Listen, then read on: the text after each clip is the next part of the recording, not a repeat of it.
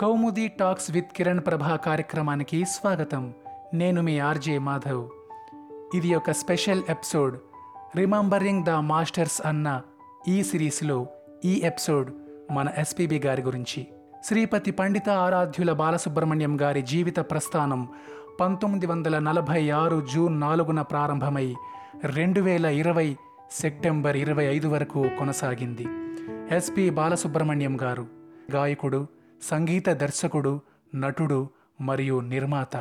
తెలుగు తమిళ కన్నడ హిందీ వంటి భాషలలో సుమారు నలభై వేలకు పైగా పాటలు పాడి సంగీత శ్రోతలను అలరించారు. పంతొమ్మిది వందల అరవై ఆరులో పద్మనాభం గారు నిర్మించిన శ్రీ శ్రీ శ్రీ మర్యాదరామన్న చిత్రం ద్వారా నేపాద్య గాయకుడిగా ఆయన సినీ సంగీత ప్రస్థానం ప్రారంభమైంది. ఆ తర్వాత మరిన్ని అవకాశాలు ఆయన తలుపులు తట్టాయి. మొదట్లో తెలుగు తమిళ భాషల్లో ఎక్కువగా పాటలు పాడేవారు. ఎందరో మహానటులకు వారి హావభావాలకు తగ్గట్టుగా పాటలు పాడి వారి నటనకు మరింత వన్నె చేకూర్చారనే చెప్పుకోవచ్చు. ఆ మహాగాయకుడికి నివాళి అర్పిస్తూ ఇది ఒక స్పెషల్ ఎపిసోడ్.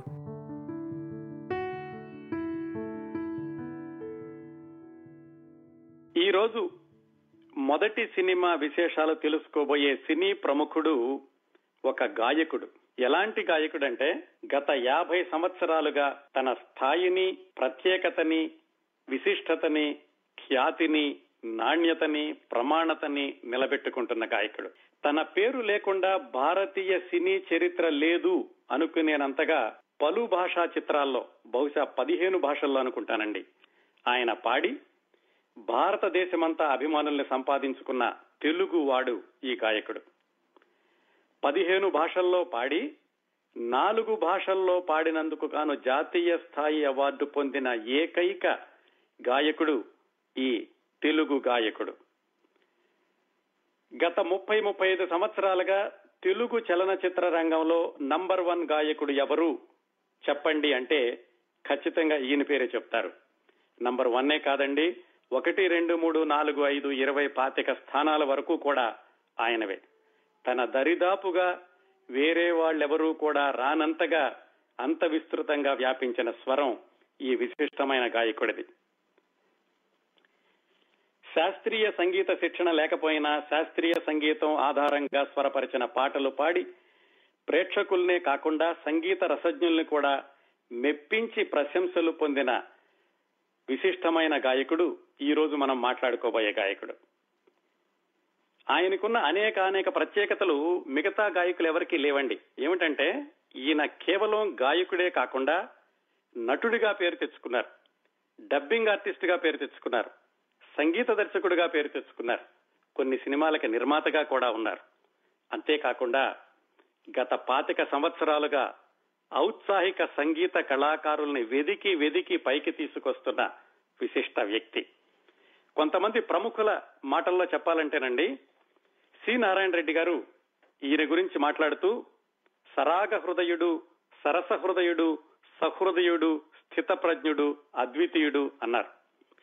వేటూరు సుందరరామూర్తి గారు పాటలకే ఆటలు నేర్పి స్వరాలతో సరసాలాడుకునే సంగీత సాగరం అన్నారు ఈయన గురించి. జంధ్యాల గారు సినీ సంగీతానికి కొత్త వరవడి సృష్టించి దానికి సొగసుని నిండుతనాన్ని ఇచ్చినవాడు అన్నారు ఈయన గురించి. నిజానికి ఇన్ని ఆధారాలు అవసరం లేదని నాకు తెలుసు. కాకపోతే ఈ గాయకుడి విశిష్టత గురించి కొంచెం ఉపోద్ఘాతంలా చెబితే బాగుంటుందని ఇన్ని ఆధారాలు చెప్పాను. ఈ రోజు మనం మాట్లాడుకోబోతున్న సినీ ప్రముఖుడు ప్రముఖ గాయకుడు శ్రీపతి పండితారాధ్యుల బాలసుబ్రహ్మణ్యం ఎస్పి బాలసుబ్రహ్మణ్యం ఎస్పీబి బాలు మణి. ఎవరు ఏ పేరుతో పిలిచినా తెలుగు ప్రజల హృదయాల్లో గత యాభై సంవత్సరాలుగా గుడి కట్టుకుని నిలిచి ఉన్న ప్రముఖ గాయకుడు ఎస్పి బాలసుబ్రహ్మణ్యం గారు. ఆయన అరవై తొమ్మిదవ పుట్టినరోజు ఎల్లుండి అంటే జూన్ నాలుగవ తేదీ అండి. ఆ సందర్భంగా ఈ ప్రత్యేక కార్యక్రమం మీకోసం. అయితే నేను చెప్పబోయే విశేషాలు చాలా వరకు మీకు తెలిసే ఉండొచ్చండి. చాలా మందికి తెలిసే ఉండొచ్చు. అయినా కానీ మన కార్యక్రమానికి ఒక కంప్లీట్నెస్ సంపూర్ణత కోసం అలాగే ఈ ప్రత్యేక సందర్భంలో గాన గంధర్వుడి జీవిత విశేషాల్లోకి ఒకసారి తొంగి చూడాలి అనేటటువంటి ఆశయంతో ఈ విశేషాల్ని మరొకసారి మీ ముందుకి తీసుకొస్తున్నాను.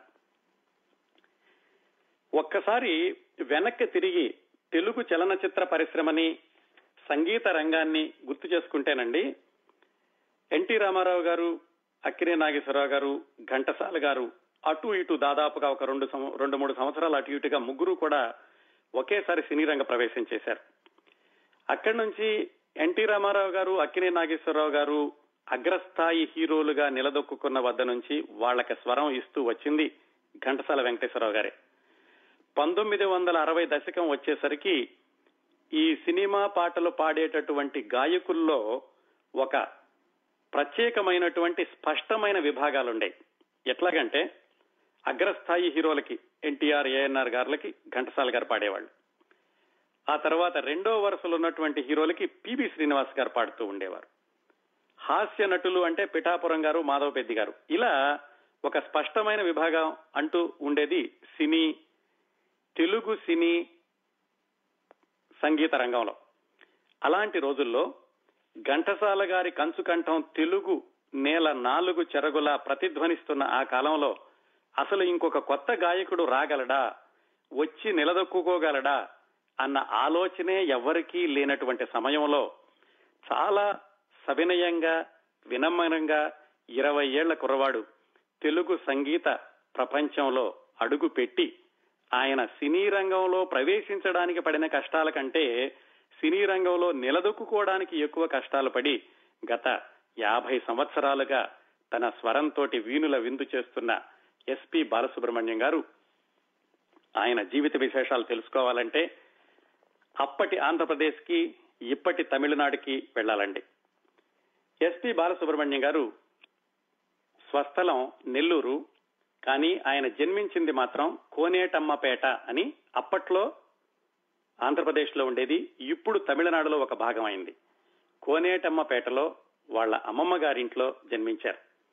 ఆయన పుట్టిన తేదీ జూన్ నాలుగు పంతొమ్మిది వందల నలభై ఆరు. బాలసుబ్రహ్మణ్యం గారి నాన్నగారి పేరు సాంబమూర్తి గారు వాళ్ళ అమ్మగారి పేరు శకుంతలమ్మ గారు. వాళ్ళ నాన్నగారు అంటే సాంబమూర్తి గారు హరికథలు చెబుతూ కుటుంబాన్ని పోషిస్తూ ఉండేవాళ్ళు.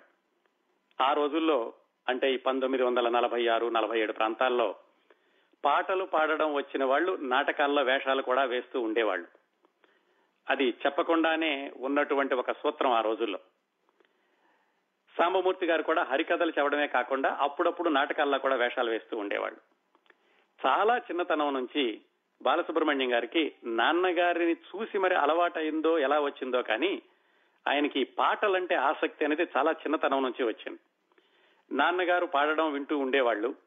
నాన్నగారు ఒకసారి నాటకం వేస్తున్నప్పుడు ఈ చిన్న బాలసుబ్రహ్మణ్యాన్ని అంటే ఆయనకి దాదాపుగా ఐదారు సంవత్సరాల వయసు ఉంటుందేమో ఆయన్ని కూడా వేదిక మీద ఎక్కించి తనతో పాటుగా నాటకం వేయించారట.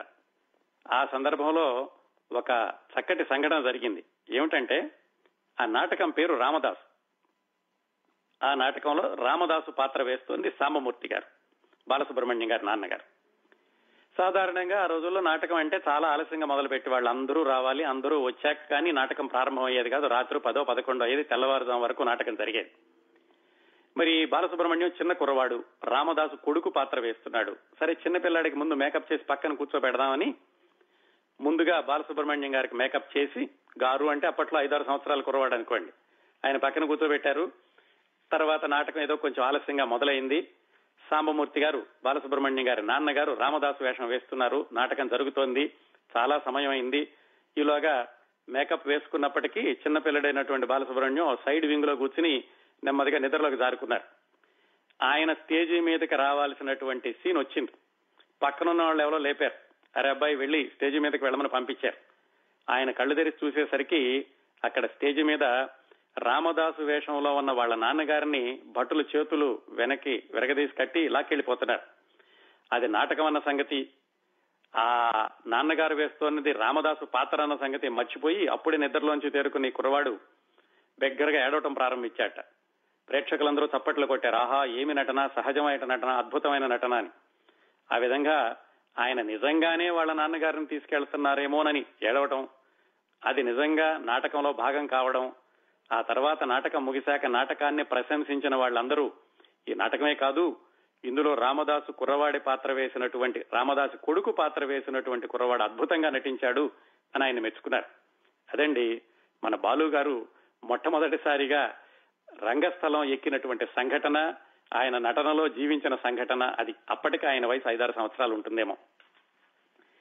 చిన్నప్పటి నుంచి ఇలాగా పాటలంటే ఆసక్తి వాళ్ళ నాన్నగారిని చూసి కొంచెం అనుకరించాలని అలా పాడితే బాగుంటుందని ఆయన చిన్నప్పటి నుంచి ప్రయత్నాలు చేయడం ఎక్కువగా ఆ రోజుల్లో పాటలు ఇంకెక్కడైనా వినాలి అంటే ఇప్పట్లోలాగా ప్రసార మాధ్యమాలు ఎక్కువ లేవు. రేడియో ఒకటే పాటలు వినడానికి పెద్ద సాధనం. పైగా ఆ రోజుల్లో రేడియో ఎవరింట్లో అయినా ఉండడం అంటే అది పెద్ద విలాస వస్తువు. రేడియో లేకపోతే గ్రామ్ ఫోన్. రేడియో ఉండడమే గొప్ప గ్రామ్ ఫోన్ చాలా తక్కువ మంది ఇళ్ళలో ఉండేది బాలసుబ్రహ్మణ్యం గారికి అంటే సాంబమూర్తి గారికి ఈ రేడియో కొనేటంతటి స్తోమత లేదు మధ్యతరగతి కుటుంబం. అందుకని ఎప్పుడైనా పాటలు వినానంటే ఈ చిన్న పిల్లడైనటువంటి బాలు పక్కింటి వాళ్ళ రేడియో ఎప్పుడు పెడతారా అని వాళ్ళ ఇంటి చుట్టూతా తిరుగుతూ ఉండేవారట. వాళ్ళు ఎప్పుడో రేడియో మొదలు పెట్టగానే ఆ పాటలు కూడా ఇప్పట్లోలాగా ఎప్పుడు పడితే అప్పుడు వచ్చేవి కాదు. పాడి పంటలు ధరవరలు వాణిజ్య వ్యాపారాలు ఇలాంటివన్నీ వచ్చాక ఎప్పుడో పాటలు వచ్చాయి. అప్పటి వరకు వేచి చూసి వాళ్ళ ఇంట్లోంచి వచ్చేటువంటి రేడియోలో ఆ పాటలన్నీ విని ఆయన తృప్తిగా వచ్చి మళ్ళా మర్నాడు ఎప్పుడు రేడియో పెడతారని అక్కడికి వెళ్తూ ఉండేవాళ్ళు. ఆ పాటలు వింటూ ఉంటే ఎవరో స్వర్గలోకం నుంచో గంధర్వలోకం నుంచో గంధర్వులు పాడుతున్నారేమో అన్నంతగా ఆయన ఉత్తేజపూరితుడవుతూ ఉండేవాళ్ళట. అలా పక్కింటి వాళ్ళ రేడియోలోనే కాకుండా గ్రామ్ ఫోన్ రికార్డులు. అవి ఎక్కడ వినపడతాయి? పక్కన ఎక్కడో థియేటర్ ఉంటే వాళ్ళు సినిమా మొదలు పెట్టడానికి ముందు పాటలు వేసేవాళ్ళు.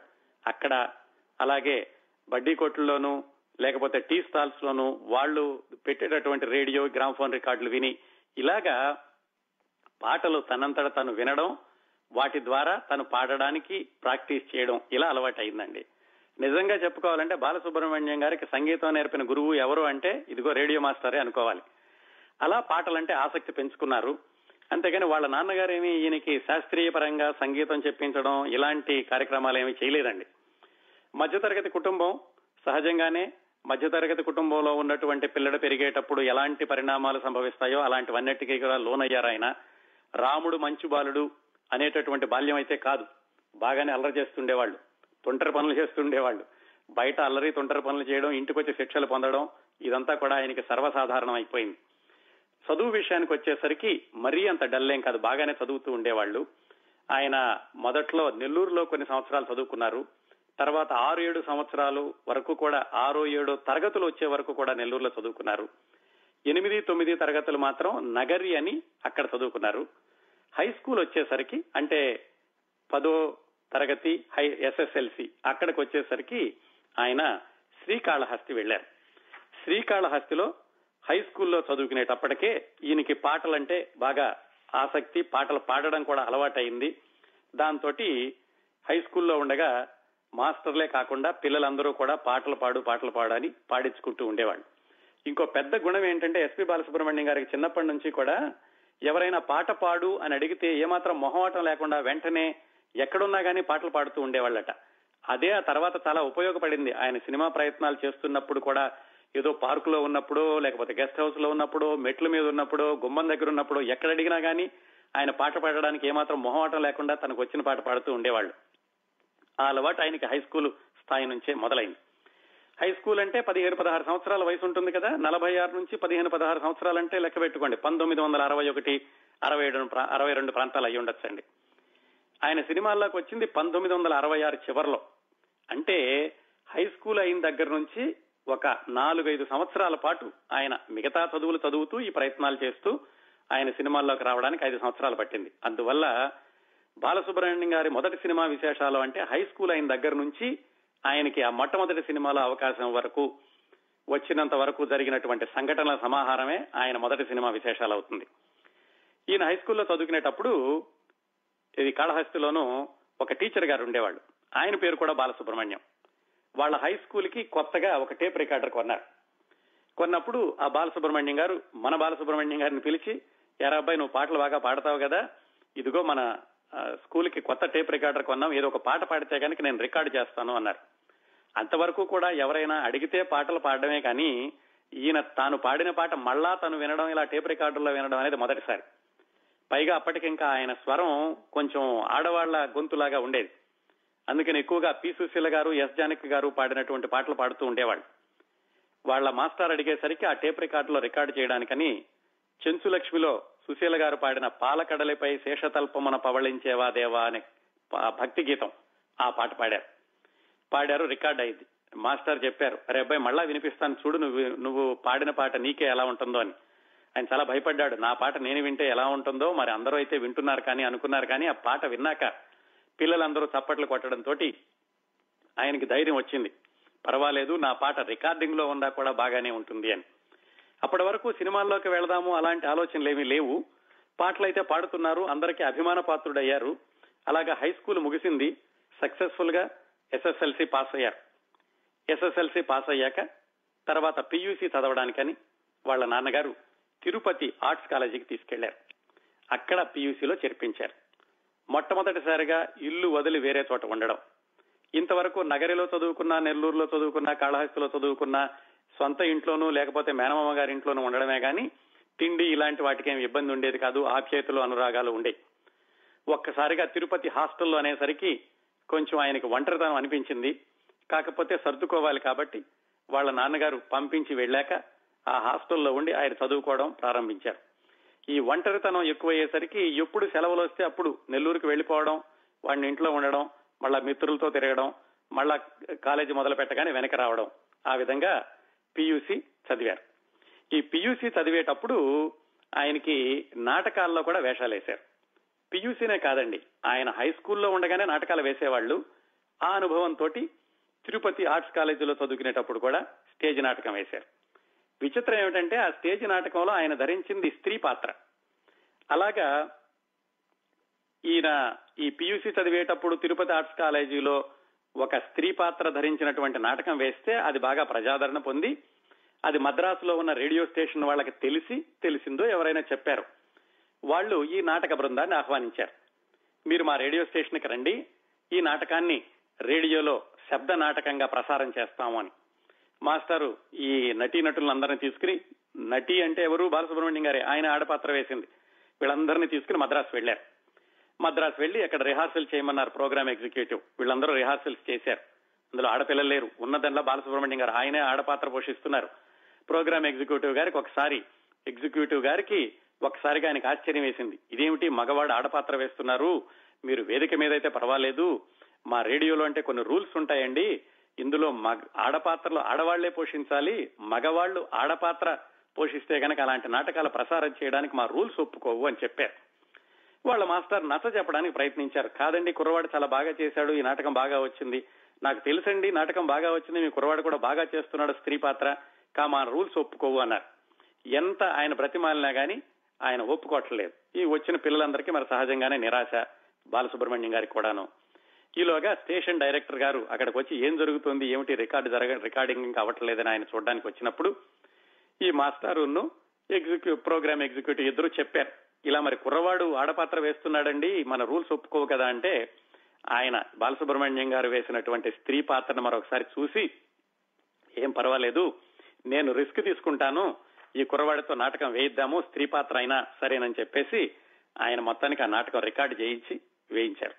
అదండి ఎస్పి బాలసుబ్రహ్మణ్యం గారి పాట లేకుండా ఆల్ ఇండియా రేడియో లేదు అనేటటువంటి రోజులు రావడానికి ముందు మొట్టమొదటిసారిగా రేడియోలో ప్రసారమైన బాలసుబ్రహ్మణ్యం గారి స్వరం ఏమిటంటే ఓ నాటకంలో స్త్రీ పాత్ర ద్వారానమాట ఆ విధంగా ఆయనకి పియూసీ అయిపోయింది. పియూసి పరీక్షలు రాసి వెనక్కి వచ్చారు వెనక్కి వచ్చి నెల్లూరులో అప్పటికే పాటలు బాగా పాడుతున్నారు కదా.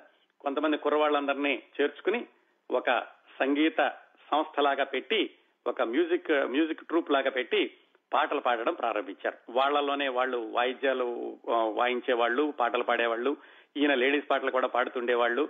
మొత్తానికి వాళ్ళందరూ ఒక ట్రూప్ లాగా ఫామ్ అయ్యి అక్కడక్కడ ప్రదర్శనలు ఇస్తుండేవాళ్ళు. ఇదంతా ఇప్పుడు ఆయన పియూసి పరీక్షలు రాసి సెలవుల్లో వచ్చినప్పుడు.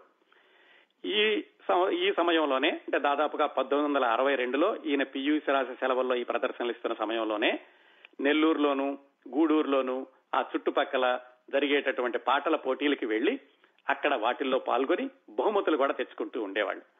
అలా పాటల పోటీలకి న్యాయ నిర్ణేతలుగా అప్పట్లో సినీ రంగంలో ఉన్నటువంటి మద్రాసు నుంచి సినీ ప్రముఖులు వస్తూ ఉండేవాళ్ళు. ఎందుకంటే నెల్లూరు మద్రాసు దగ్గరే పైగా తెలుగు సినిమాలన్నీ కూడా నెల్లూరులో బాగా ఆడితే దానికి ఒక ప్రమాణత ఉంటుందని మద్రాసు వాళ్ళందరికీ తెలుసు. అందుకని ఈ మద్రాసు సినీ రంగం వాళ్ళకి నెల్లూరులో జరిగేటటువంటి ఫంక్షన్స్కి రావడం చాలా సాధారణమైనటువంటి అలవాటుగా ఉండేది ఆ రోజుల్లో.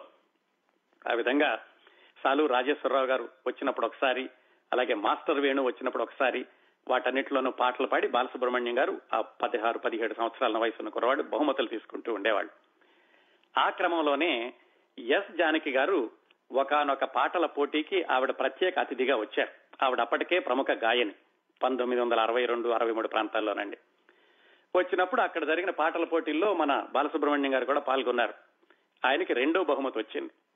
ఈ ప్రధాన వక్తగా ప్రధాన అతిథిగా వచ్చినటువంటి జానకి గారు ఉపన్యాసం చేయడానికి ప్రారంభించి ఈ న్యాయ నిర్ణేతల యొక్క నిర్ణయాన్ని నేను గౌరవిస్తాను. కాకపోతే ఆ రెండో బహుమతి వచ్చినటువంటి కుర్రవాడు ఎవరో కానీ అతను బాగా పాడాడు. ఖచ్చితంగా అతనికి మొదటి బహుమతి వచ్చి ఉండాల్సింది అని ఆవిడ ధైర్యంగా చెప్పారు. మరి ఆ తర్వాత జడ్జీలు మరి తమ నిర్ణయాన్ని మార్చుకున్నారో లేదో ఆ విషయం పక్కన పెడితే ఆ వ్యాఖ్యానం విన్నటువంటి బాలసుబ్రహ్మణ్యం గారికి మంచి ధైర్యం వచ్చింది. జానకి లాంటి ప్రముఖ గాయని నా గొంతుని మెచ్చుకున్నారు. తప్పనిసరిగా నాలో ప్రతిభ ఉంది అని ఆయనకు కొంచెం ఆత్మవిశ్వాసం పెరిగింది. ఆ ఫంక్షన్ అయిపోయి జానకి గారు బయటకు వెళ్ళేటప్పుడు బాలసుబ్రహ్మణ్యం గారు ఒకసారి జానకి గారి దగ్గరికి వెళ్ళి నేను ఇలా ఫ్లూట్ కూడా వాయిస్తానండి. మరి నేను ఇలా పాటల గాయకుడిగా ముందుకు వెళ్ళాలా లేకపోతే సంగీత వాద్యకారుడిగా ముందుకు వెళ్ళాలా అని నేను అనుకుంటున్నాను అని జానకి గారికి చెప్పారు. జానకి గారు అప్పుడు బాబు నీ స్వరం చాలా బాగుంది. స్వచ్ఛత ఉంది. చక్కగా స్వరాలు కూడా చక్కగా పలుకుతున్నాయి. అందుకని నువ్వు గాయకుడిగానే ముందుకెళ్తే బాగుంటుంది. ఆ రంగంలో కృషి చెయ్యి అని ఆవిడ సలహా ఇచ్చారు. సినిమాల్లో కూడా ప్రయత్నిస్తే బాగానే ఉంటుందని. అప్పుడు అనిపించింది బాలసుబ్రహ్మణ్యం గారికి పదహారు పదిహేడు సంవత్సరాల కుర్రాడికి ఈ గాయని మెచ్చుకున్నారంటే తప్పనిసరిగా నా ప్రతిభకి ఎప్పుడైనా గుర్తింపు వస్తుంది సినిమాల్లో ప్రయత్నాలు చేస్తే బాగుంటుంది అనుకున్నారు కానీ ఇంకా చదువు మానడం ఇలాంటివి అలాంటి ఆలోచనలు ఏమి రాలేదు అప్పట్లో. ఆయనకు ఆలోచన అయితే గట్టిగా పెరిగింది ఎలాగైనా ఎప్పటికైనా సినిమాల్లో పాడాలి అని అవకాశం ఎప్పుడు వస్తుందో ఏమిటో తెలియదు ఆ రోజుల్లోనే ఆల్ ఇండియా రేడియో వాళ్ళు ఈ స్థానికంగా ఉన్నటువంటి రేడియో స్టేషన్స్లో పాటల పోటీలు పెట్టి అందులో పాడిన వాళ్ళందరినీ ఢిల్లీలో ప్రసారం చేసి అక్కడ బహుమతులు ఇవ్వడం ఇలాంటి కార్యక్రమం ఏదో పెట్టారు. వాళ్ళ నాన్నగారు రాసినటువంటి రెండు పాటలను ఈయనే సొంతంగా బాణీలు కట్టుకుని విజయవాడ వెళ్ళి విజయవాడ రేడియో స్టేషన్లో పాడారు. దాంతో ఆయనకు బహుమతి కూడా వచ్చింది. ఆ బహుమతి తీసుకోవడానికి ఆయన ఢిల్లీ వెళ్ళాల్సినటువంటి పరిస్థితి. కానీ అదే సమయంలో ఈ చైనా యుద్ధం రావడం ఇలాంటి వాటితోటి ఆ ఫంక్షన్ని ఢిల్లీలో క్యాన్సిల్ చేసి స్థానికంగానే ఇచ్చేశారు. మొత్తానికి ఆ పియూసీ సెలవుల్లోనూ ఆ సంవత్సరాలు అటు ఇటుగా ఈయన చుట్టుపక్కల పెట్టుతున్నటువంటి పాటల పోటీల్లో కానీ వాటన్నిటిల్లోనూ బహుమతులు తెచ్చుకోవడం ఇలా సినీ ప్రముఖులు వచ్చినప్పుడు వాళ్ళ ద్వారా కూడా ప్రశంసలు పొందడం ప్రారంభమైంది.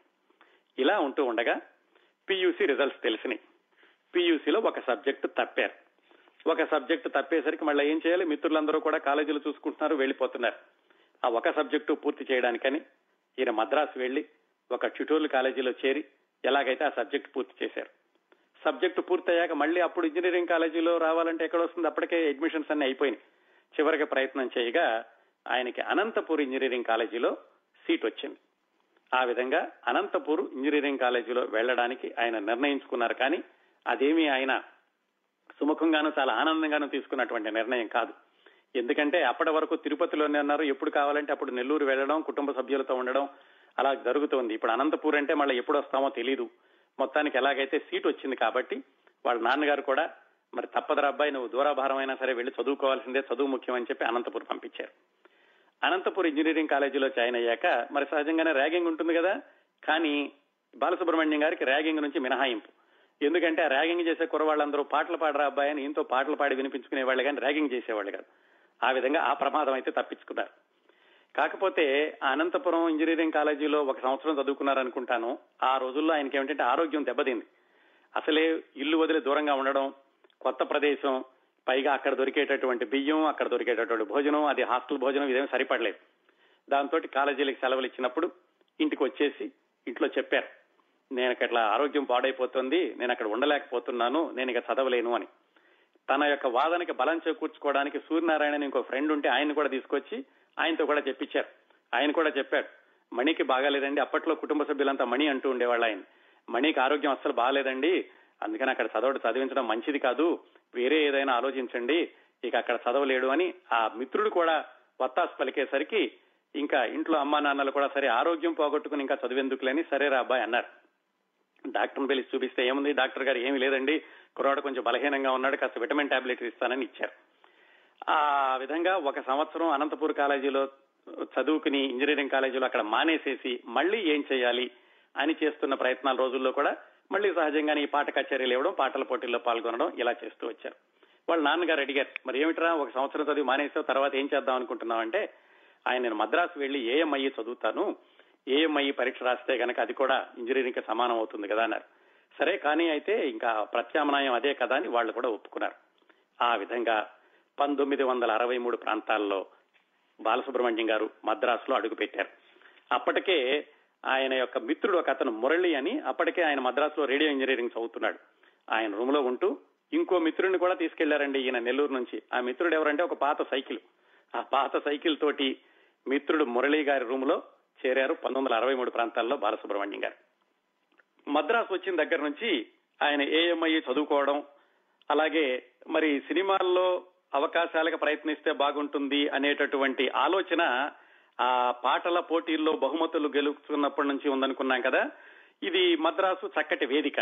అందుకని ఎలా ప్రయత్నాలు ప్రారంభించాలా అని ఆయన ఎవరెవరిని కలుద్దామా అని ఆలోచించుకుంటున్న రోజుల్లో ఆయన జీవితంలో ఒక మలుపు తిప్పినటువంటి ఒక సంఘటన జరిగింది. ఈ సంఘటన గురించి ఆయన చాలా సార్లు చాలా చోట్ల చెప్పుకున్నారు కూడా బాలసుబ్రహ్మణ్యం గారు. అదేమిటంటే మద్రాసులో సోషల్ అండ్ కల్చరల్ క్లబ్ అని ఒకటి ఉండేది. వాళ్ళు ఆల్ ఇండియా లెవెల్లో పాటల పోటీలు పెట్టారు. అప్పటి వరకు కూడా బాలసుబ్రహ్మణ్యం గారు ఏదో చిన్న చిన్న పోటీల్లో గూడూరులో నెల్లూరులో అక్కడ జరిగినవే కానీ ఇలాగ ఇంత భారీ స్థాయిలో జరిగినటువంటి పాటల పోటీల్లో ఎప్పుడు పాల్గొనలేదు. పాల్గొందామని అనుకోని కూడా లేదు. కానీ వాళ్ళ రూమ్మేట్ మురళి అన్న ఆయన మాత్రం నువ్వు బాగా పాడతావు ఎట్లాగైనా సరే ఈ పాటల పోటీల్లో నీ పేరు ఇస్తే బాగుంటుంది అన్నా కానీ బాలసుబ్రహ్మణ్యం గారు విముఖంగా ఉండడంతో ఆ రూమ్మేట్ మురళి అన్నాయనే పది రూపాయలు ఎంట్రీ ఫీజు కట్టేసి ఈయన పేరు కూడా ఇచ్చేశారు. మొత్తానికి ఎంట్రీ ఫీజు కట్టారు వెళ్ళాలి కాబట్టి ఆ పాటలు పాడడానికి ఈయన నిర్ణయించుకున్నారు ఆల్ ఇండియా స్థాయి పాటల పోటీల్లో. ఆ పాటల పోటీలకు వెళ్ళడానికి దాంట్లో పాల్గొనడానికి ఈ రూల్స్ అవి తెలుసుకోవడానికి వెళ్ళినప్పుడు తెలిసిన విషయం ఏమిటంటే సినిమా పాటలు పాడకూడదు ఎవరైనా సరే సొంత పాటలు పాడాలి అని. మరి బాలసుబ్రహ్మణ్యం గారికి లలిత గీతాలు బయట పాటలు ఎక్కువగా అలవాటు లేదు అందుకని ఆయనే సొంతంగా ఒక పాట రాసుకుని ఆ పాటకి ఆయనే స్వరం పరుచుకుని ఆ మూడు రోజులు నాలుగు రోజులు జరిగేటటువంటి ఆ పాటల పోటీలకి వెళ్ళారు తీరా దగ్గరికి వెళ్ళి స్టేజీకి పాటలు పాడదాం అనుకునేసరికి శృతి ఇవ్వడానికి ఆయన ఏమి సహాయకుడిని ఎవరిని తీసుకెళ్ళలేదు అప్పుడు ఆయనకి శృతి ఇవ్వడానికని జయదేవ్ అని ఒక ఆయన తర్వాత టి చలపతిరావు గారి దగ్గర పాటలు పాడుతుండేవాళ్ళు. ఆయన హార్మోనియం తీసుకుని స్టేజ్ ఎక్కి బాలసుబ్రహ్మణ్యం గారికి శృతి ఇచ్చారు. అట్లా ఆయనే రాసుకున్నటువంటి రాగములో అనురాగములో అనే పాటని మొట్టమొదటిసారిగా ఆల్ ఇండియా స్థాయిలో జరిగేటటువంటి పోటీల్లో జడ్జీల ముందు పాడారు. అక్కడికి వచ్చినటువంటి జడ్జీలు ఎవరు?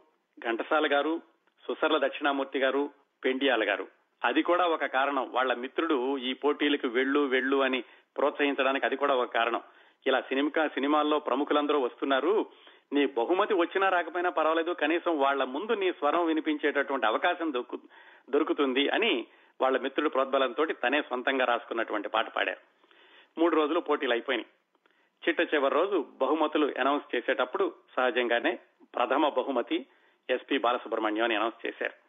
అప్పట్లో ముఖ్యమంత్రిగా ఆంధ్రప్రదేశ్కు ముఖ్యమంత్రిగా ఉన్న నీలం సంజయ్ రెడ్డి గారి చేతుల మీదుగా బాలసుబ్రహ్మణ్యం గారు ఆల్ ఇండియా స్థాయిలో ఉత్తమ గాయకుడిగా బహుమతి తీసుకున్నారు. ఘంటసాల గారు దక్షిణామూర్తి గారు పెండ్యాల గారు కూడా పొగిడారు. మరి సహజంగానే బాగుంది కాబట్టే కదా ఆయనకి ఫస్ట్ ప్రైజ్ వచ్చింది. ఈ పాట అయిపోయి ఆయన బహుమతి తీసుకుని కిందకి వచ్చేటప్పుడు ఇంకొక పెద్ద ఆయన కనపడి చాలా బాగా పాడావు బాబు.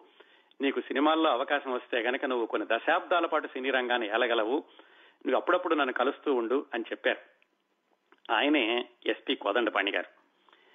ఒక్క నిమిషం మళ్ళా తర్వాత విశేషాల్లోకి వెళ్ళబోయే ముందు ఈ పాట గురించి చెప్తాను.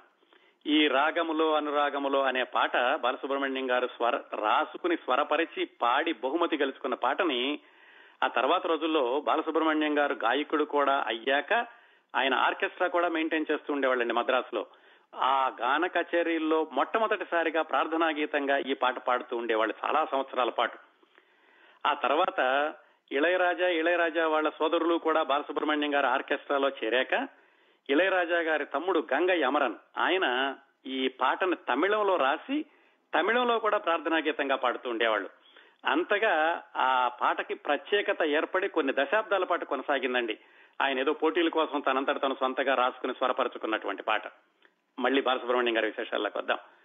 అలా ఎస్పీ కోదండపాణి గారు చెప్పారు ఆయనకి దాంతో మరికొంత నమ్మకం కలిగింది. తప్పనిసరిగా ప్రయత్నిస్తే గనక అవకాశం దొరికితే బాగుంటుంది అని.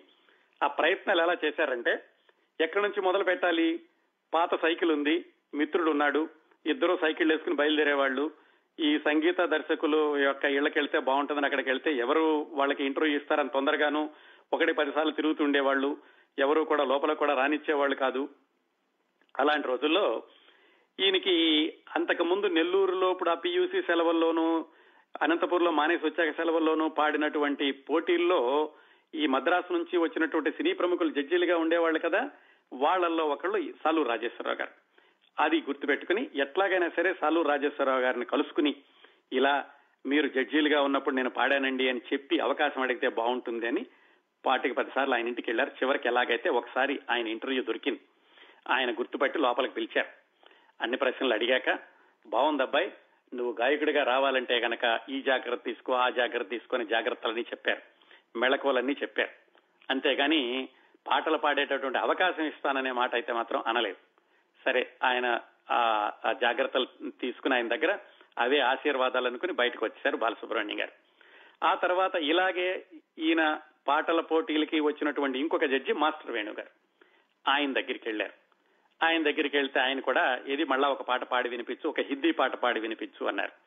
ఓ హిందీ పాట పాడారు. చెప్పుకున్నాం కదా ఎవరైనా పాట పాడమంటే కనుక ఏమాత్రం మొహమాట లేకుండా వెంటనే పాడుతూ ఉండేవాళ్ళు చిన్నప్పటి నుంచి కూడా వేణుగారు మాస్టర్ వేణుగారు అడగగానే ఒక హిందీ పాట పాడారు. ఆయన కూడా అంతా విని కొన్ని కొన్ని సలహాలు ఇచ్చి చాలా బాగా పాడావు కానీ ఇక్కడిక్కడ మార్చుకో ఇలా బాగుంటే బాగుంటుంది నీకు ఎప్పుడైనా అవకాశం వచ్చినప్పుడు చూద్దాంలే అని పంపించారు. సహజమే కదండి ఎవరు కూడా వెంటనే వినగానే వెంటనే నీకు అవకాశం ఇస్తాను అన్నారు కదా. పైగా ఆ రోజుల్లో ఏమిటంటే కొత్త గాయకులు అనేవాళ్ళు రావడం చాలా కష్టంగా ఉండేది. ఘంటసాల గారు మాత్రమే ఉండేవాళ్ళు. ఆ తర్వాత పివి శ్రీనివాస్ గారు పీఠాపురం గారు మాధవపెద్ది గారు వీళ్ళంతటూ పాడుతూ ఉండేవాళ్ళు. అలా మాస్టర్ వేణు గారి దగ్గర కూడా ఒకసారి అలా ఆశీర్వాదాలు తీసుకున్నట్టుగా తీసుకుని వచ్చేశారు. అవకాశం అయితే రాలేదు. అప్పుడప్పుడు కోదండపాణి గారిని కలుస్తున్నారు. ఎందుకంటే ఆయన కలుసుకోమని కలుస్తూ ఉండమని చెప్పారు. కోదండపాణి గారికి మాత్రం ఎలాగైనా ఈ కుర్రాడికి అవకాశం ఇస్తే బాగా పైకి వస్తాడు అని ఆయనకి గట్టి నమ్మకం. ఆ కోదండపాణి గారు ఆ రోజుల్లో ఎస్ భావన్ నారాయణ అని ఒక ఆయన జానపద చిత్రాలు ఎక్కువగా తీస్తూ ఉండేవాళ్ళండి. ఆ ఎస్ భావన్ నారాయణ గారి సినిమాకి సంగీత దర్శకత్వం చేస్తున్నారు కోదండపాణి గారు. దాంట్లో అన్ని పాటలు అయిపోయి ఒక పాట మిగిలింది. సరే ఈ పాట అయినా కుర్రాడితో పాడిద్దాం అవకాశం ఇచ్చినట్టు బాగుంటుంది అని కుర్రాడిని తీసుకుని ఎస్పి కోదండపాణి గారు ఆ నిర్మాత భావనారాయణ గారి దగ్గరికి వెళ్ళారు ఏమండి పాటలన్నీ అయిపోయి ఒక పాట ఉంది కొత్త కుర్రాడు చాలా బాగా పాడుతున్నాడు నాకు గట్టి నమ్మకం ఉంది ఈ కుర్రవాడికి అవకాశం ఇద్దామండి అని. ఈయన పాడినటువంటి పాట విని భావనారాయణ గారు ఏమన్నారంటే మరీ లేతగా ఉందండి ఈయన గొంతు. అటు హీరోలకి సరిపోదు పిల్లలకి సరిపోదు మధ్య రకంగా ఉంది.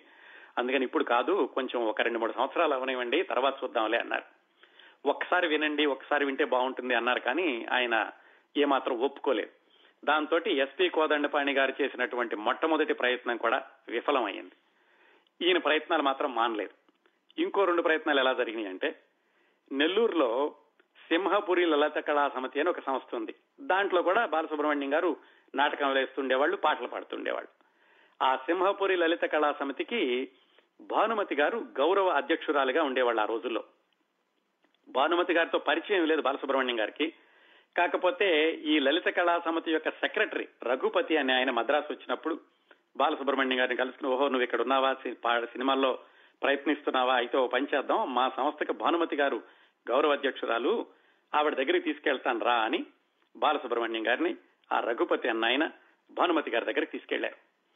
భానుమతి గారు అప్పుడే ఏదో షూటింగ్ అయ్యి ఆఫీసులో హడావిడిగా వెళ్ళబోతున్నారు అదే సమయంలో అక్కడ ఎస్ రాజేశ్వరరావు గారు కూడా ఉన్నారు. భానుమతి గారు చాలా సినిమాలకు ఎస్ రాజేశ్వరరావు గారు కూడా సంగీత దర్శకత్వం చేస్తూ ఉండేవాళ్ళు సంగీత సహాయం కూడా చేస్తూ ఉండేవాడు ఆయన ఈ బాలసుబ్రహ్మణ్యాన్ని చూసి ఓహో ఈ కుర్రాడా? నాకు బాగా తెలుసండి ఈ కుర్రాడు బాగా పాడతాడు నెల్లూరులో కూడా నేను ఈ పాట విన్నాను. అని భానుమతి గారికి ఇంకొకసారి పరిచయం చేసి ఎస్ రాజేశ్వరరావు గారు వెళ్ళిపోయారు సరే భానుమతి గారు అడిగారు ఏమిటి బాబు ఏమిటి విశేషం? అంటే నేను ఇలా పాటలు పాడతానండి ఏమైనా అవకాశం ఉంటే బాగుంటుంది. ఏదో ఒక పాట పాడు అన్నారు. ఈయన వెంటనే ఒక పాట పాడారు. పాట విని బాగానే ఉంది. కానీ ఒక చిక్కు ఉందబ్బా ఇక్కడ. హీరోలందరికీనేమో ఘంటసాల గారు పాడుతున్నారు. నా పాటలు నేను పాడుకుంటాను. అందువల్ల నీకు ఇప్పుడే అవకాశం రావడం అంటే కొంచెం కష్టం. కాకపోతే ఎస్ రాజేశ్వరరావు గారు లాంటి పెద్దవాళ్ళ ఆశీర్వాదం లభించింది కదా. పైకొస్తావు. అప్పుడప్పుడు కలుస్తూ ఉండు అవకాశం వస్తే చెప్తానులే అన్నారు. ఆ విధంగా భానుమతి గారి దగ్గర కూడా ఏమీ అవకాశం రాలేదు. ఆ తర్వాత కొద్ది రోజులకి శ్రీధర్ అని ఆ రోజుల్లో తమిళంలో గొప్ప దర్శకుడు. తెలుగువాడే కానీ తమిళంలో మంచి పేరు తెచ్చుకున్నారు. ఆ శ్రీధర్ గారి సినిమా కంపెనీలో ఆయన అడ్వర్టైజ్మెంట్ ఇన్ఛార్జ్గా ఉంటూ ఉండేవాడు. అతని పేరు భరణి. అతను బాలసుబ్రహ్మణ్యాన్ని తీసుకుని శ్రీధర్ గారి దగ్గరికి తీసుకెళ్ళాడు ఇలా మా ఫ్రెండ్ అండి బాగా పాటలు పాడతాడు మీరు అవకాశం ఇస్తే బాగుంటుంది అని. అది కూడా ఎప్పుడు ఆ రోజు షూటింగ్ అంతా అయిపోయి రాత్రి ఎనిమిదో తొమ్మిదో అవుతోంది. ఆ శ్రీధర్ గారు బయటకు వచ్చి స్టూడియో లాన్లో ఉంటే అక్కడికి తీసుకెళ్ళి పరిచయం చేశాడు ఈ బాలసుబ్రహ్మణ్యం గారి మిత్రుడు. శ్రీధర్ గారు మరి సహజంగానే గాయకుడు అనగానే ఏమంటారు? ఒక పాట పాడు బాబు అన్నారు. అక్కడే పాడేశారు పాట. ఆ చుట్టుపక్కల విన్నాళ్ళందరూ కూడా చప్పట్లు కొట్టారు. ఎవరో కొత్త కుర్రాడు బాగా పాడుతున్నాడు అని. ఈయనకి మరి కొంచెం నమ్మకం కలిగింది. శ్రీధర్ గారికి కూడా కుర్రాడు బాగానే పాడుతున్నాడని బాగా పాడావబ్బాయి ఓ పని చెయ్యి. రేపు మా స్టూడియోలో ఒక పాట రికార్డింగ్ జరుగుతోంది. అక్కడ సంగీత దర్శకుడు ఎంఎస్ విశ్వనాథన్ గారు ఉంటారు. ఆయనకి పరిచయం చేస్తాను రేపు రా అన్నారు. సరే మర్నాడు వెళ్ళారు ఎంఎస్ విశ్వనాథన్ గారు అక్కడ రికార్డింగ్లో ఉన్నారు. శ్రీధర్ గారు వెళ్ళి పరిచయం చేశారు కాబట్టి ఎంఎస్ విశ్వనాథన్ గారు ఈయనకి సమయం ఇచ్చి మాట్లాడారు. ఏమిటి బాబు అంటే ఈయన చెప్పారు ఇలా పాటలు పాడతాను. సరే పాడి వినిపించు అంటే ఈయన పాట పాడి వినిపించారు. తెలుగు పాట పాడే బాగానే ఉంది. తమిళం పాడతావా అన్నారు. తమిళం రాసుకుని అయితే పాడగలనండి. నాకు నా అంతటా నేనుగా పాడలేను అంటే సరే అసిస్టెంట్ అని చెప్పమని అసిస్టెంట్ చెబితే తమిళం పాట బాలసుబ్రహ్మణ్యం గారు తెలుగులో రాసుకుని దాన్ని అప్పటికప్పుడే ఆయన ముందు పాడి చూపించారు. సభాష్ బ్రహ్మాండంగా పాడావు. కాకపోతే ఉచ్చారణ దోషాలు చాలా ఉన్నాయి. అందువల్ల నువ్వు గాయకుడు కావాలి అనుకునే ముందు తమిళం శుభ్రంగా నేర్చుకునిరా? తమిళం బాగా నేర్చుకున్నాక నా దగ్గరికి వస్తే అప్పుడు ఆలోచిద్దాం అన్నారు. మళ్ళీ బ్యాక్ టు పెవిలియన్ మళ్ళా అవకాశాల కోసం రోడ్లు వెంబడ తిరగడం ప్రారంభమైంది. అప్పుడప్పుడు కోదండపాణి గారిని కలుస్తున్నారు. కోదండపాణి గారికి ఈ కుర్రవాడికి ఎలాగైనా అవకాశం ఇవ్వాలని ఆయన కూడా ప్రయత్నాలు చేస్తున్నారు. ఇతను ఇలాగా సైకిల్ మీద తిరగడం ఉన్నటువంటి రెండు మూడు జత బట్టలతోనే అందరి దగ్గరికి వెళ్ళడం ఇవన్నీ చూసి ఒకరోజు ఎస్పీ కోదండపాణి గారు పంతులు నువ్వు ఇలా చేయొద్దు నీకు చక్కటి బట్టలు కొనిపెడతాను అలాగే సైకిల్ వేసుకుని ఎక్కువగా తిరగమాకు ఆరోగ్యం కూడా పాడైపోతుంది.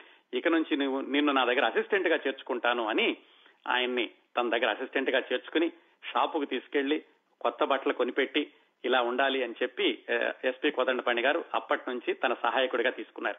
సహాయకుడిగా అంటే అక్కడ డమ్మీ పాటలు పాడడం కానీ ఆయన ట్యూన్స్ కట్టడంలో కానీ రాసుకోవడం ఇలాంటి వాటి సహాయం అంతా చేస్తూ ఉండేవాళ్ళు. ఆ విధంగా మొత్తానికి ఎలాగైతే ఒక చిన్న ఆధారం అంటూ దొరికింది సినిమాల్లో ప్రవేశం దొరకపోయినా కానీ. ఇలా ఎస్పీ కోదండపాణి గారి దగ్గర పనిచేస్తూ ఇంకోవైపు చదువుకుంటూ వాళ్ళ నాన్నగారు పంపించేటువంటి ఎనభై రూపాయలతోనే ఎలాగో నెట్టుకొస్తూ ఎస్పీ కోదండపాణి గారి సహాయంతో కూడా ఆయన ఈ రోజులు వెల్లడి వెల్లదీస్తూ ఒక ఆర్కెస్ట్రాలో కూడా చేరారు. ఆర్కెస్ట్రాలో చేరి పాటలు పాడడం ప్రారంభించారు. ఇలా రెండు మూడు పడవల మీద కాళ్ళేస్తూ ఉండగా చివరికి ఏఎంఐ రెండో సంవత్సరంలోకి వచ్చారు. ఈయన ఎలాగైనా నిర్ణయించుకోవాలి. సినిమాల్లో అవకాశాలు వస్తాయా? చదువు కొనసాగించాలా? అనుకుంటున్న రోజుల్లో ఎస్పీ కోదండపాణి గారే ఒక అవకాశం చూపించారు. అది పద్మనాభం గారు తీస్తున్నటువంటి శ్రీ శ్రీ శ్రీ మర్యాద రామన్న అనేటటువంటి సినిమాలో ఒక పాటకు అవకాశం. అది కూడా ఏమిటి? సోలో పాట కాదు. ఒక నలుగురు పాడేటటువంటి పాటలో నాలుగు చరణాల్లో ఒక చరణం ఎస్పి బాలసుబ్రహ్మణ్యం గారితో పాడిద్దామని. మిగతా చరణాలు ఎవరు? సుశీల గారు పిబి శ్రీనివాస్ గారు ఈలపాటి రఘురామయ్య గారు. వాళ్ళ ముగ్గురు మూడు చరణాలు పాడితే ఇంకొక చరణం మిగిలింది. దాన్నైనా సరే బాలసుబ్రహ్మణ్యం గారితో పాడిద్దామని బాలసుబ్రహ్మణ్యం గారిని తీసుకుని పద్మనాభం గారికి పరిచయం చేశారు కోదండపాణి గారు. మరి యథాతథంగానే ఆయన పాట పాడి చూపించు బాబు అన్నారు. బాలసుబ్రహ్మణ్యం గారు ఏదో హిందీ పాట పాడారు తెలుగు పాట పాడారు. పద్మనాభం గారికి నచ్చింది. సరేనండి ఒక చరణమే కదా ప్రయత్నిద్దాం తప్పేముంది అన్నారు కోదండపాణి గారితో దాంతో చాలా ఉత్సాహం కలిగింది పాటకి రిహార్సల్స్. ఒక పది పదిహేను రోజులు రిహార్సల్స్ చేశారు. పెద్ద పెద్ద వాళ్ళతోటి కలిపి రిహార్సల్స్ చేయడం సుశీల గారు పిబి శ్రీనివాస్ గారు ఈలపాటి రఘురామయ్య గారు వాళ్ళందరితో కలిసి రిహార్సల్స్ చేశారు. అయితే తనకిచ్చినటువంటి చరణమే కాకుండా మిగతా చరణాలు కూడా ఆయన బట్టి పట్టేశారు. రికార్డింగ్ రెండు మూడు రోజులు ఉందనగా కోదండపాణి గారు చెప్పారు. సరే నువ్వు ఫలానా రోజు రికార్డింగ్ పంతొమ్మిది వందల అరవై ఆరు డిసెంబర్ పదిహేనో తారీఖున రేపు మధ్యాహ్నం పన్నెండు ఒంటి గంటకల్లా నేను కారు పంపిస్తాను. నువ్వు ఇంట్లో సిద్ధంగా ఉండు రికార్డింగ్కి వచ్చేసాయి. రిహార్సల్స్ అద్భుతంగా జరిగింది ఏం పర్వాలేదు అని ధైర్యం చెప్పారు. ఆ రోజు రానే వచ్చింది. డిసెంబర్ పదిహేను పంతొమ్మిది వందల అరవై ఆరు. ఈయన శుభ్రంగా మంచి బట్టలు వేసుకుని రెడీ అయి కూర్చున్నారు మిత్రుడు మురళితో కలిసి. పన్నెండు ఒంటి గంట రెండు మూడు మూడున్నర వరకు కూడా కారు రాలేదే పంపిస్తానన్న కారు. ఏమైందా అని కాలుగాని పిల్లలు అటు ఇటు తిరుగుతున్నారు. ఏమైందో తెలియలేదు. అవకాశం పోయిందా? వేరే వాళ్ళు ఎవరైనా తీసుకున్నారా? ఏం చేయడానికి పాలు పోలేదు. అంతట్లో ఆ మిత్రుడు అన్నాడు సరే ఏదో జరిగి ఉంటుంది. మనం పని చేద్దాం. మనమే స్టూడియోకి వెళ్ళిపోదాం రా అని ఇద్దరు సైకిల్ వేసుకుని స్టూడియోకి వెళ్ళారు. సాయంకాలం నాలుగో ఎంతో అయింది. అక్కడికి వెళ్ళేసరికి మరి సహజంగానే గోర్ఖా వాడు లోపలికి రానివ్వలేదు. ఆ మురళి అన్న అతను చెప్పాడు లేదయ్యా ఇతను గాయకుడు. మొట్టమొదటిసారిగా అవకాశం వచ్చింది. పాటలు పాడడానికి వచ్చాడు అంటే అందరూ అలాగే చెప్తారులే మీలాంటి వాళ్ళందరూ అతను ససేమరా వెళ్ళనివ్వనన్నాడు ఈ ఫోన్లు సెల్ ఫోన్లు ఏమి లేవు కదా? మురళి ఎలాగో బతిమాలి. చూడు గోర్ఖా ఈ కురవాడిని సైకిళ్ళు ఇక్కడే పెడతాను. నేను ఒక్కడనే లోపలికి వెళ్ళి ఆయనతో మాట్లాడి ఆయనతో కబురు తీసుకొస్తాను సరేనా అన్నాడు. మొత్తానికి ఎలాగో గోర్ఖాను ఒప్పించి ఆ మిత్రుడు మురళి అన్న అతను ఒక్కడు మాత్రం లోపలికి వెళ్ళి కోదండపాణి గారికి ఇలాగా బాలసుబ్రహ్మణ్యం ఉన్నాడండి మాకు ఆలస్యమైంది కారు ఏమి రాలేదంటే సరే తొందరగా రమ్మను ఆలస్యం అయిపోయింది నేను అతని కోసమే వెయిట్ చేస్తున్నాను అని మొత్తం ఎలాగైతే గేట్ దగ్గరికి కబురు పంపించి బాలసుబ్రహ్మణ్యం గారిని లోపలికి తీసుకెళ్ళారు. ఆయన చాలా హడావిడిగా కంగారులో ఉన్నారు ఏమయ్యా ఇంత ఆలస్యమైంది ఏంటి నేను పన్నెండింటికల్లా కారు పంపించాను కదా అని. ఈయన కారు రాలేదు అని చెబుదాం అనుకుంటున్న సమయంలో ఆ కారు డ్రైవరే వచ్చాడు వచ్చి చెప్పాడు కారు నేను ఆటో కొట్టేశానండి ఆటో రిక్షా వాడిని హాస్పిటల్లో జాయిన్ చేసి వచ్చేసరికి ఆలస్యమైంది. అందుకని వీళ్ళ రూములకు వెళ్ళలేకపోయాను అని అప్పటికి జరిగిన విషయం తెలుసుకుని కోదండపాణి గారు ఎలాగైతే సరే అబ్బాయి అయింది ఏదో అయిపోయింది రా తొందరగా రికార్డింగ్ అయిపోతుందని తీసుకెళ్ళారు. ఆ ముగ్గురు మహామహుల పక్కన నుంచుని ఆయనకు వచ్చినటువంటి అవకాశం కొన్ని సెకండ్ల పాటు ఉంటుందనుకుంటాను ఆ చరణం ఆ ఒక్క చరణాన్ని పాడడం. అవకాశాలండి కొన్నిసార్లు సంవత్సరాల పాటు నెలల పాటు రోజుల పాటు రావు. ఇలా సెకండ్ల పాటు కూడా వస్తుంది. ఆ వచ్చినటువంటి అవకాశాన్ని ఆ కొన్ని సెకండ్ల అవకాశాన్ని కూడా సద్వినియోగం చేసుకోవడం తోటి జీవితానికి గొప్ప మలుపు తిరుగుతుంది అనడానికి ఇదిగో బాలసుబ్రహ్మణ్యం గారు పాడిన ఒక్క చరణం ఉదాహరణ. మొత్తానికి పాట పాడడానికి రెడీ అయ్యారు. ఆ పాట పాడడానికి వెళ్ళబోయే ముందు పద్మనాభం గారు ఇంకో విషయం చెప్పారు. చూడు బాబు రికార్డింగ్ వరకు వచ్చావు. ఒకవేళ నీ గొంతు కనుక రికార్డింగ్లో సరిగా లేకపోతే అది తీసేసి వేరే వాళ్ళతో పాడిస్తాము. నువ్వు తర్వాత ఏమనుకోకూడదు నీకు ముందే చెబుతున్నాను అన్నారు. ఇదేమిట్రా బాబు పాడడానికి వెళ్ళబోయే ముందు ఇలా అపశకునం చెప్తున్నా అనుకున్నారు కానీ మొత్తానికి ధైర్యం తెచ్చుకుని పాడారు. ఆ మొట్టమొదటి టేక్లోనే ఓకే అయ్యింది. ఆ విధంగా శ్రీ శ్రీ శ్రీ మర్యాదరామన్న చిత్రంలో పద్మనాభం గారి నిర్మాతగా వచ్చినటువంటి ఆ సినిమాలో ఎస్పి కోదండపాణి గారి దర్శక సంగీత దర్శకత్వంలో మొట్టమొదటిసారిగా పాట పాడి ఎస్పి బాలసుబ్రహ్మణ్యం గారి స్వరం తెలుగు సినిమా ప్రేక్షకులకి పరిచయం అయ్యేది. అదండి మొట్టమొదటి సినిమా వరకు జరిగినటువంటి ప్రయాణం అంటే ఇంతవరకు మాత్రమే. అయితే ఈ మొట్టమొదటి సినిమాలో అవకాశం వచ్చినంత మాత్రాన బాలసుబ్రహ్మణ్యం గారు వెంటనే ప్రముఖ గాయకుడు అయిపోలేదు. ఆ తర్వాత నిలదొక్కుకోవడానికి చాలా సంవత్సరాలు పట్టింది. ఎన్నో అనుభవాలను ఎదుర్కొన్నారు. ఆ విశేషాలు అలాగే బాలసుబ్రహ్మణ్యం గారు సాధించినటువంటి ఎన్నో ప్రత్యేకతలు ఇలాంటివన్నీ కూడా చాలా సమయం చెప్పుకోవచ్చండి. మరోసారి ఎప్పుడైనా అవకాశం వచ్చినప్పుడు ఆ విశేషాలు మాట్లాడుకుందాం. ఈ కార్యక్రమాన్ని ఇంతటితో ముగిద్దాం. గాన గద్దరుడు ఎస్పి బాలసుబ్రహ్మణ్యం గారికి చాలా ముందస్తుగానే రెండు రోజులు ముందుగానే హృదయపూర్వక పుట్టినరోజు శుభాకాంక్షలు మన అందరి తరఫున తెలియజేస్తూ ఈ కార్యక్రమాన్ని ఇంతటితో ముగిస్తాను. Koumudi founder and editor Kiran Prabha garu host చేస్తున్నటువంటి ఈ podcast Koumudi talks with Kiran Prabha. ప్రతి శనివారం ఒక కొత్త కథనంతో మీ ముందుకొస్తుంది ఈ షోని సబ్స్క్రైబ్ చేసి నోటిఫికేషన్ టర్న్ ఆన్ చేసుకోండి. ఎపిసోడ్ రిలీజ్ అయినప్పుడు మీకు అప్డేట్ వస్తుంది.